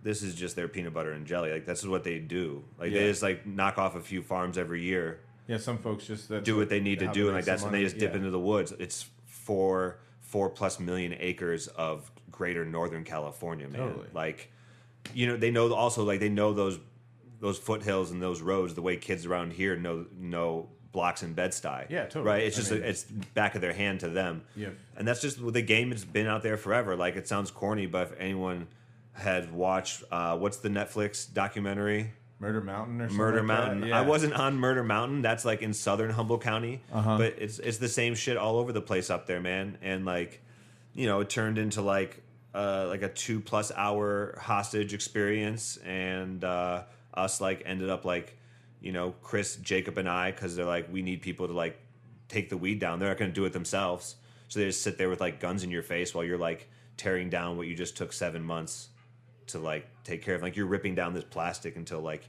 your hands are like cut up and bloody, and they're like strip like strip some of us down to like our underwear, and it's like 30 degrees at like seven in the morning. So the whole thing is like pretty. It was uh, happening like at sunrise, kind yeah, like as we're getting ready for the day, and it, Uh-huh. the temperature dips or you know gets Yeah. 90, 90 degrees in the day, and it gets 30, 40 degrees at night. We're like 3,200 feet up. Yeah. and uh, yeah, it just super gnarly. And then they got what they wanted, and, like stole both my friends' cars, you know. And then like we like unlocked people because they like um, nail gunned the bathroom like outdoor bathroom door shut. They put like everyone in there with like the dogs. Like my friend Chris was like begging them not to shoot his dogs, and they're like shooting at his feet and shit, and telling him to like hurry up. And like the dogs are like two bulldogs, like. People will kill dogs out there. They don't give a shit. Yeah. You know, he's like, please, like, take anything. Like, they took all his guns. Like, you know what I mean? Like the safe, like everything, man. Like generators. They found one of his cars, uh, his Subaru, like in like uh, a river on the res, like two weeks later, and then like Geico's like, we suspect foul play here. And he's like, motherfuckers, like it's been a month, and like I'm driving around this rental that like you guys say like you can't pay for any longer, and my car had like the head gasket blown out because it got shoved in a river, like it was used in a robbery. Like, did you not look at the police report here? Yeah. and it took him forever to like. So it was like a, just a whole shit situation. He lost his like Dodge Ram, like Cummins, fucking like beautiful truck they'd had for like years up there. They they were, then then the the natives started using his truck to rob other places, and people caught it on their trail cams, just like crazy shit, man. Like it's thinking a, that it was him. no, not that thinking that it was him, but just like Chris was like, "That's my motherfucking truck, man." You know what I Oh, mean? Like, fuck. and it's just like he had been up there for so many years, and then we just like after all that, we're like, let's just get in your fucking new new car. He got like a uh, an FJ. He's like, fuck it, let's just drive back out to Ohio, man. Fuck this shit, and we like we left. So we were off the farm, came back on the farm after that whole situation. More people got brought on the farm, sort of like inevitably what uh, is like sort of scab workers. It sucks. It's like kids from like Spain and stuff who come in and they'll work for like ten American dollars. Uh-huh. And like you see that side of the biz and the industry. It's just really like it's not peace, love, and hippie hugs. It's actually just like it's a business. unbridled capitalism in the fucking woods, which It's like just recently not a black market. Yeah, know, exactly. it's, you So, know, like, we've- exploitation is gonna happen. exploitation to the max. So we got the rest of the farm all harvested. Actually, Chris and I leave. Those people are selling the farm, and then uh, our other farm mate who we live with forever, Jacob, his brother, and a few other people are on the farm. They're going to load up the last truck the last morning and then leave. This is Halloween. Yeah.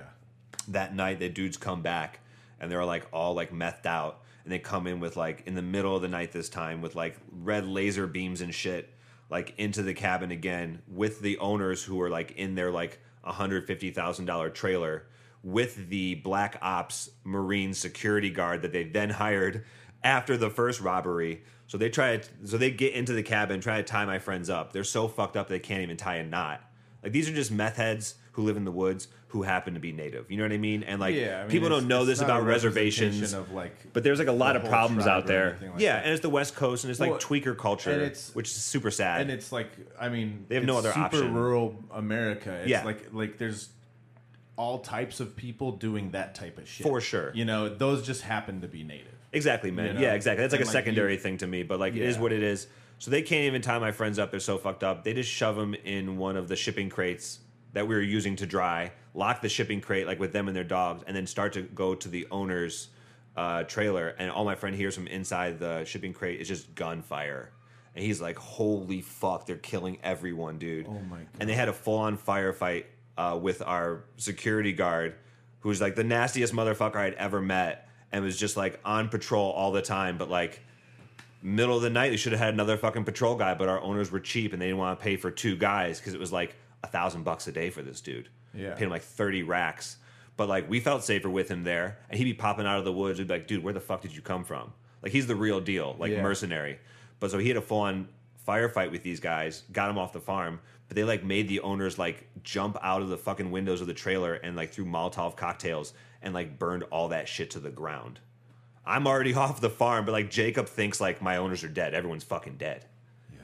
Yeah, what the And then like Nate comes and gets them and lets them out, and he's just like, and then like everything's on fucking fire, and like it almost turned into the first murder on a legal farm in California post legality. really? Yeah, like supposedly one of the guys got shot or something, and there's like, but no one really knows. So you know what I mean? Like these are like so many stories out there that just kind of like disappear into thin air. Yeah. And there's like a blog that like covers weed culture in Humboldt, and like we were on the blog for the robbery and everything, and it was just like this ridiculous like firestorm of like the end of like a great season overall. It just like ended in misery, and I'm just like, get me the fuck out of California asap. Dude, what the fuck? Um, so crazy. that's fucking insane. That's like just, that was like my 2019, and then I got back in like December.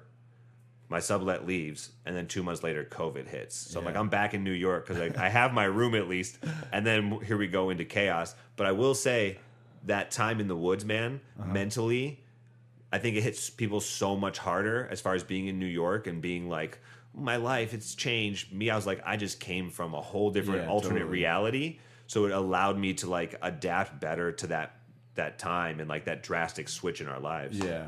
So I'm, I'm kind of thankful for that in that way. Like I already been traumatized, so I wasn't really concerned about shit. I just kept working like on my bike, and like then we got into like delivering food and working with like Uh-huh. Bed Stuy Strong.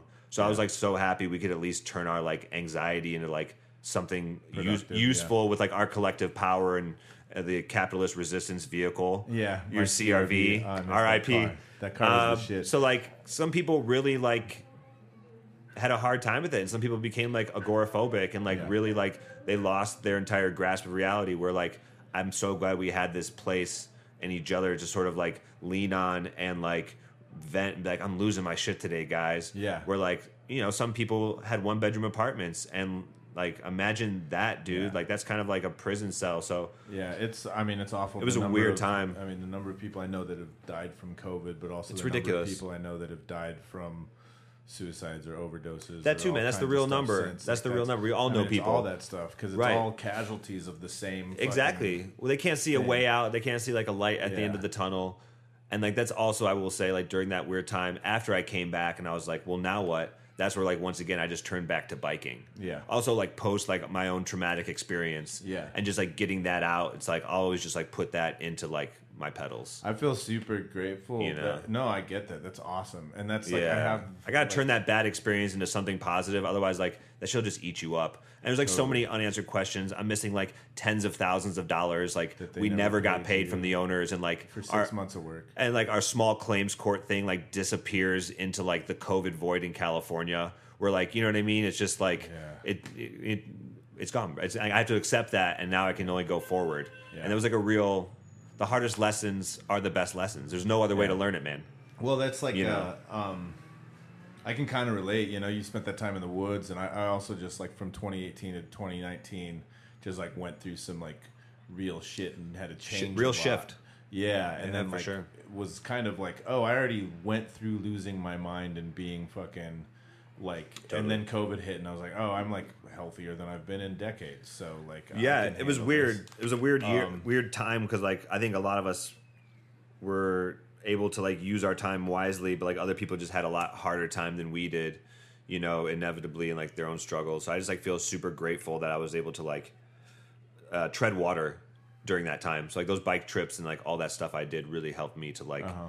get and have, like something to look forward to and like stay focused. And I think that's Yeah. like a huge thing. Sometimes we overlook as humans. Like if you don't have shit to look forward to, like it's hard to gain positive perspective, and you can just get like super bummed out here. Totally. When I just think caught up in the cycle. there's like a really good there's a balance too between and something like cycling or, or doing like really like type 2 fun For those of you Yeah. listening that don't know what type For 2 sure. fun is like For type sure. 2 fun's where in the moment you're like getting your ass kicked and you're like Mm-hmm. this fucking sucks but looking back on it you're like holy shit that was amazing and like bike touring that's what or- it is. or like long distance hiking Yeah, like, there's a lot of things that are that for sure.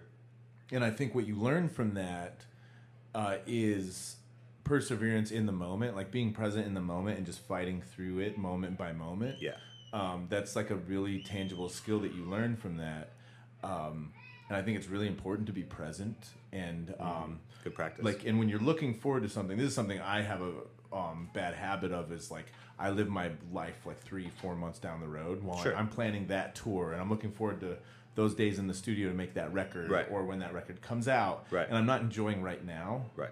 um, and there and like there's there can be a lot of misery in that and a lot of suffering and, and escapism but then you you figure out how to like oh i have this thing to look forward to while also being here now and like accepting and and just like saying yes to this moment Right. know? And being like, I am enough in this moment. totally In the future, you're always looking for like the person you will be or could be. Yeah. we're like, I'm enough for me now. totally and like it's accept, accepting your limitations and your body limitations like that's where you're forced like you hit your wall and you know that and you know what's sustainable. I think that's a good practice or good skill set to really learn and take with you after, Yeah. after you get back or whatever because like you know you, you- i've gotten burnt out here. Everyone's gotten burnt out here. You can't Uh-huh. you can't have a fucking sprint into the sun mentality here. Yeah. it's not how it works. Like i think that have a healthy lifestyle in new york like you have to you have to leave. Yeah, so i started like really trying to like just ride out of the city or just hike or be out of the city like as much as possible Uh-huh. um, and also it was easier because like i think my relationship with alcohol changed after Yeah. i left the bar and after i left the whole lifestyle really because it is a lifestyle and like we could do a whole podcast about like the fucking the royal palms like Yeah, we- being- we should one day. there yeah yeah i mean that's uh that's a time in our lives and like for me Totally. that window was like it was great and some of the best relationships i've like had and like i love everyone in that time but Mm-hmm. also like yeah, five years is a good amount of time, and that that was my time to walk away and like no regrets. I'm glad I did. Yeah, it's just an inherently destructive and toxic environment. Um, That part. you know that that's like and those are like the worst things about it and there's like a long long list of great things about Of course. it but like at a certain point you have to know like you have to either walk away from it or uh Yeah. or like change how you approach it change, change or change how you approach it. You know, for me, I, I came to the realization like alcohol wasn't my like truth. Yeah. It like wasn't the thing I could like center my life around, and like I was living in bars. Yeah. If I wasn't working at a bar or like, you know, visiting other friends' bars or like, you know, I was a cyclist who like didn't cycle that much, and I Yeah. like didn't kind of like that about myself. Like when I first started getting into cycling here, is like what me and my friends did all the time. Like we were broke and we had a bike, and like Yeah. that was the cheapest, best way to like have a day and like, you know, stop at a bar and get like a fucking three dollar Tecate or whatever. Uh-huh. Like that was my social life and how I got into like courier work here as well. And like the, the friends that I have now were through cycling. But then I was just I found myself just hanging out in bars Uh-huh.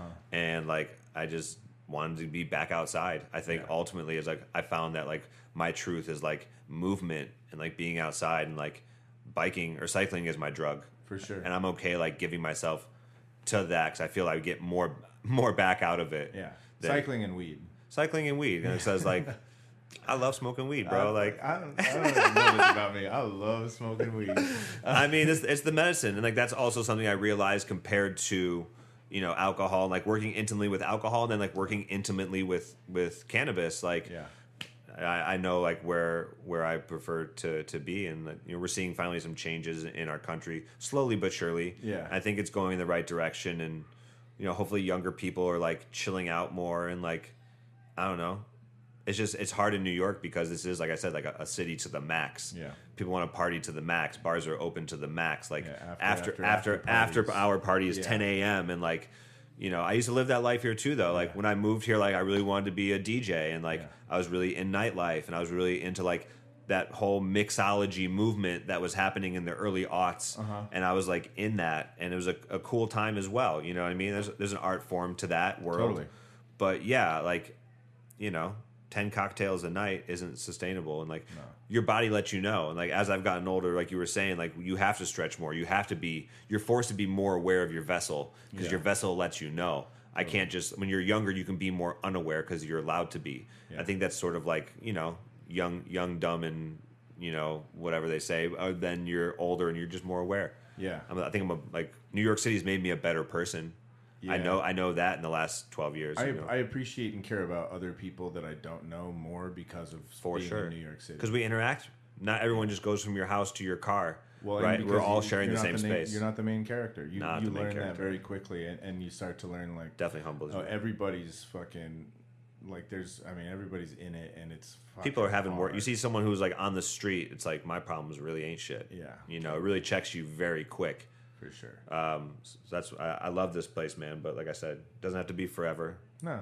you know um, let's see. Before we uh, before we wrap it up, I, I really Yeah. like everything we've gotten into. that was Um, great man Do you have uh, what would be some advice you'd give to someone who's uh, starting, who's wanting to go on their first bike tour? for sure. I would say don't you don't have to plan something super drastic. You don't have to save up money and quit your job and open an REI credit and card and Ride do all fifteen hundred miles in over a month or however yeah, yeah. You don't, did? you don't have to do that. And like I think what we're trying to talk about those classes, it can be much more accessible and like that's much more realistic for people. Like two, you, days. yeah, use the bike you have. Go up to Harriman Park and just do an overnight. Like when you're doing that thing, that you're you're learning those skill sets at low stakes versus me doing it at a very high stakes situation where like I didn't have enough money saved up. Like if I really fucked myself up, I would have been fucked out there. Yeah. you don't have to do that to yourself. Like Yeah. uh, you know, do something that's like realistic for you. You don't have to buy a lot of gear. You don't have to cook for yourself. Like you can plan a trip around going to a grocery store, grabbing like a, a deli sandwich. Like you don't have to be hardcore out there, fully self sustainable, like primitive camping. Yeah, you can grow to that baby step. Exactly, exactly. I didn't think that was possible, and like I'm hard on myself, and I'm a masochist. So I put myself in that scenario where it's by you myself. like to just jump into something full on. yeah, you know what I mean. Like for sure, for better or worse. Yeah, no, totally. That's kind of how I like to learn things. Is like, Yeah. I'm I'm gonna build a lighting rig for my tour two weeks before tour, and it's like okay, you know, and like. But you did was it. I stressed the fuck out before? Yes, you were. Yeah, but did I figure it out? Yeah, it was, Yeah, it was fucking cool. pretty epic. You know? But yeah, like I think it's I think it'd be much more approachable and accessible for people than they think. Totally. And you know, if they if they bike enough and are confident in their skills, also if you bike in a city, like give yourself some credit. Like it's actually like really gnarly to like bike in places like this, and like it's not like other people bike. So ninety nine percent of Americans just ride around in their fucking cars. Right, If exactly. you ride your bike two miles. you're to doing work it. every day. You're already like, doing it. Fuck, that's amazing. You are a cyclist. So like I would say don't psych yourself out and say you're not a cyclist because like yeah, if you're out here using your bike for transportation, guess what? You're a cyclist and you can you can do these things and like you know, don't let websites or like comparative culture to other people like dash your dreams. Like only you can like cut yourself short. Like give yourself the opportunity and like the gift of this style of travel because I think it's super worthwhile Uh-huh. and like teaches us a lot about like how to live as humans.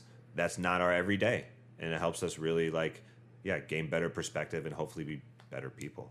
Hell yeah, I fucking love that. I'll, I'll end it on that one. yeah, let's end, end it on that. I was gonna ask a couple more questions, but no, please do. Like, go, go ahead. no, I mean, because I I don't think they're gonna be as as good to sum it up. you That's know? that's the mantra, man. yeah, just like I mean, Be be the the change you want to see in the world. Don't be a jabroni. yeah, fuck jabroni. Stay woke. yeah, all that, but in a real way. You know what I mean? Like, yeah, man, you're not you're not the main character, man. Mother Mother Earth is the main character. People Yeah. need to remember that. Like, Yeah. we gotta we gotta maintain the world we have. Otherwise, we're gonna like watch it slip through our fingers. yeah. Seriously, I uh, um Be love, embody love. I don't know. Totally try try to try to do that. Um, trust the the instincts of the universe and throwing yourself out to it. That you know, part. leap and the net will appear. Yeah, Um, go. but also be a net for other people. right. Like that's something like if you want to believe in angels, you got to be one.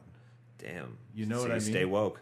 No, you you get you get what you give, and like it's Yeah, not some like corny karma loop thing. I think it's just really like the more positive energy you're putting out versus negative energy. I think the more positive energy you attract. Like I will mm-hmm. say also that living in New York City taught me a lot about energy and how real it is, and how much you can feel it on people here because like we're all in this like we're all out in the wild here and like someone has some negative energy like walking down the street like you feel that shit and you're like i need to stay away from this person Every time someone gets mad Super at real. me, like I've had people just like, just it's always some dude just like like banjo's taking a shit on the sidewalk. It's like really, come on, man. And I'm like, what am i supposed to do man like what am I supposed to do? Like right in front of my house? I'm like, i'm gonna clean it up it's your fucking house. and it's I also gonna clean it it's up. gonna rain I'm like, dude, you get mad every time you see a dog take a shit. Sounds like you've got a problem. man. yeah people just like Like project you just sound like an angry person. but it's easy to be angry It's- here Yeah, oh for sure. I'm angry a lot, but then I then I like think about it as like, oh, why am I am I getting mad at the equivalent of a dog shitting on a sidewalk? That's nothing to be mad it's about. not that big of a deal Like how you do everything or how you do anything is how you do everything. agreed You know, like that. Same- that's same why approach. like my response to those dudes now is like, do you get mad every time you see a dog take a shit? Like Right. you should talk to someone about that. Right, that's a right, right. problem. yeah You know.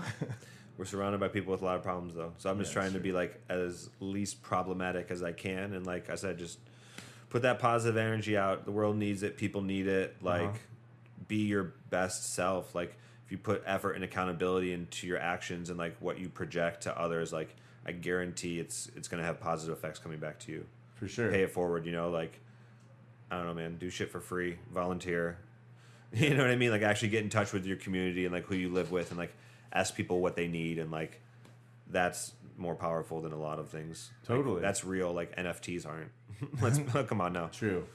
Do you um okay, last question. uh-huh What advice would you give either younger you moving to New York City or just a, a person in their mid 20s moving to New York City? Like what what would you Mm-hmm.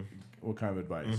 you will not have it figured out by the time you're 30 and like we have this thing where like i left my house when i was like 18 but i was like living outside my house like driving kids to school like in cleveland by myself from age like 14 on so like i was already by the time i was 25 like i've been out here for a decade like i got this shit figured out Yeah. and then you know by the time you get to 30 you're like fuck i've just got here Yeah. right? So like you just like walked around the amusement park one time. Yeah. Now it's like, well, which ride do I really want to ride? Like, what path in your life do you really want to take? Uh-huh. And like, I didn't realize that. Or, like, I'm gonna move to New York. I'm gonna be a DJ. Like, I'm gonna be Diplo. Like, whatever. You know what I mean? Like, I really thought I was just gonna do this thing. I wasn't disciplined back then, and I didn't really. The nightlife burnt me out here, and like the music, art, nightlife is is the bar people, nightlife. yeah. They're all intertwined. Totally. And it wasn't it wasn't for me, but you know, also like really glad I didn't fucking like don't kill yourself before you're 30, man. Like give yourself some time Don't to kill like yourself before you're 70. yeah, yeah, I don't know, but You know, like- give yourself some time to like, re- like you know, you're not gonna have it figured out. You got to give yourself some time. That's the gift you give to yourself is the ability to make mistakes. Like you're learning. I made all the mistakes, you know, and uh, by the time I was 30, I really thought I have like all my ducks in a row. But now I'm almost 40. I'm finally starting to feel like I'm into like maybe the path that I can take for the next hopefully you know 10 20 years Mm-hmm. working with cycling making a job or a life out of cycling Yeah. so I'm just getting there now. And like, you know, I've been cycling for almost 20 fucking years, man. Yeah. They say like, you know, it takes 10 years to make an overnight success. That's how I feel. Like I've done the 10,000 hours for sure on a bicycle. Yeah. So like, I don't know. When you're younger, you really think it's about, like you're out of time. I still kind of think I'm running out of time, but I'm more patient with myself. I was not patient, and that's where a lot of I think your anger issues when you're younger, as a young oh. man, really come into it because you don't have that patience. Your fucking frontal lobe isn't fully developed yet. Yeah. So, you know, and I had just got here, and like my girlfriend moved to the Peace Corps, and I was in New York alone at 25, like Yeah. trying to tread water. I know what the fuck I was doing, yeah. like living in Bushwick. You know what I mean? Like Yeah. none of us knew what the fuck we were doing back then. Dude, I um, I still hardly know what the fuck I'm doing. It just seems to like be getting easier. You yeah, I no, you Like- take it more with stride. And you, I, under, I understand ebbs and flows and like where not to put my energy or who not to put my energy Yeah. into. Back in the day, I gave everything like 110%. And I was like, so I learned like that shit's not sustainable. Yeah. Giving my all to a restaurant, it's like And this is your just relationship, everything, man. Your partying will only will only burn you out Mm-hmm. and like or ruin one of those three things. we'll ruin we'll ruin a lot of shit. So like you know, moderation and uh, that only comes with time. And I, I didn't give myself that time when I was younger. I was really hard on myself and like, you know, it was like get it now, get it now. This isn't good enough. Be better, be better. But I didn't know I was like just internalizing all these capitalist tropes Yeah. of these jobs and these these positions I was in. society, yeah, exactly, exactly. So it took me time to kind of like find my own way and like see through it all. Yeah. Yeah. No, I I think it's Be easy on yourself. Totally. No, shit's, think- shit's hard enough as it is. Like, be your own cheerleader. Don't be the person who just constantly breaks yourself down all the time. yeah, and trust yourself. That's hard. You know, That's a hard one. It's really hard, but like Yeah. something that I, I feel like I can. I, I feel like I do really well, and I always have. And I think mostly just because I'm like, well, it's like this or nothing. With like music, I'm just like, I don't want to do anything else. There's a couple other things, but like this Right. is all I really want to do. And like, But you gotta find. I don't that. pursue certain relationships. I don't do certain things because like, no, I want to play music and I want Right. to tour and like I, I want to make this happen. And yeah, it's been an uphill fucking battle everywhere. And then Mm-hmm. like when I when unemployment ran out and it was like, do I get a bar job? And I'm like, I don't know if I'm going to do that. I'm going to go on that tour. I got back from that tour and it was like, am I going to get a bar job? Like, no, let's let's see what can happen. And like, long story short is like I trusted that in six if I put in the work to make new contacts to try and just like find more ways to make money than just like go work behind a bar three days a week mm-hmm. that like eventually it, do- would be easier it does more And- for you. and now I got back from In this the last run. tour and like I haven't even put effort into like finding work and the first three weeks I've been back it's just like oh I've been making enough money that like oh my bills are more than paid just from Right. random jobs that come in and that's because Right. I didn't get a job after that last tour. Because if you did, then you wouldn't be looking for the. I wouldn't have found all the other jobs that now or the other gigs that I have now. Right. You know what I mean? And I feel so- that I feel that with cycling as well because I didn't know like what it would look like on the other side Totally. of making that leap. But like trust yourself to make the leap. Yeah. If you know your your truth or your passion is the thing you're in line with and your wants and needs are in line, Uh-huh. you'll make it happen if you want it to bad enough. Like and and if people want to go on a bike tour and people want to like do it, if you want it bad enough, like you'll do it. Yeah. So like I hope you want it bad enough. Yeah, and you know there's, what a, I mean? there's a responsible way to do it. You know, like make Yeah. sure your ass is covered, and you you know, like Right. don't fuck yourself over by like, um, doing that. I knew I had savings, and that I was like, I can float myself for a little bit. Yeah. I don't want to spend this savings on bills.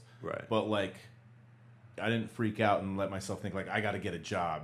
Right. so I don't lose these savings. It was like, okay, if I gotta if I gotta like take Totally. rent out of savings or you know what I mean, and like now.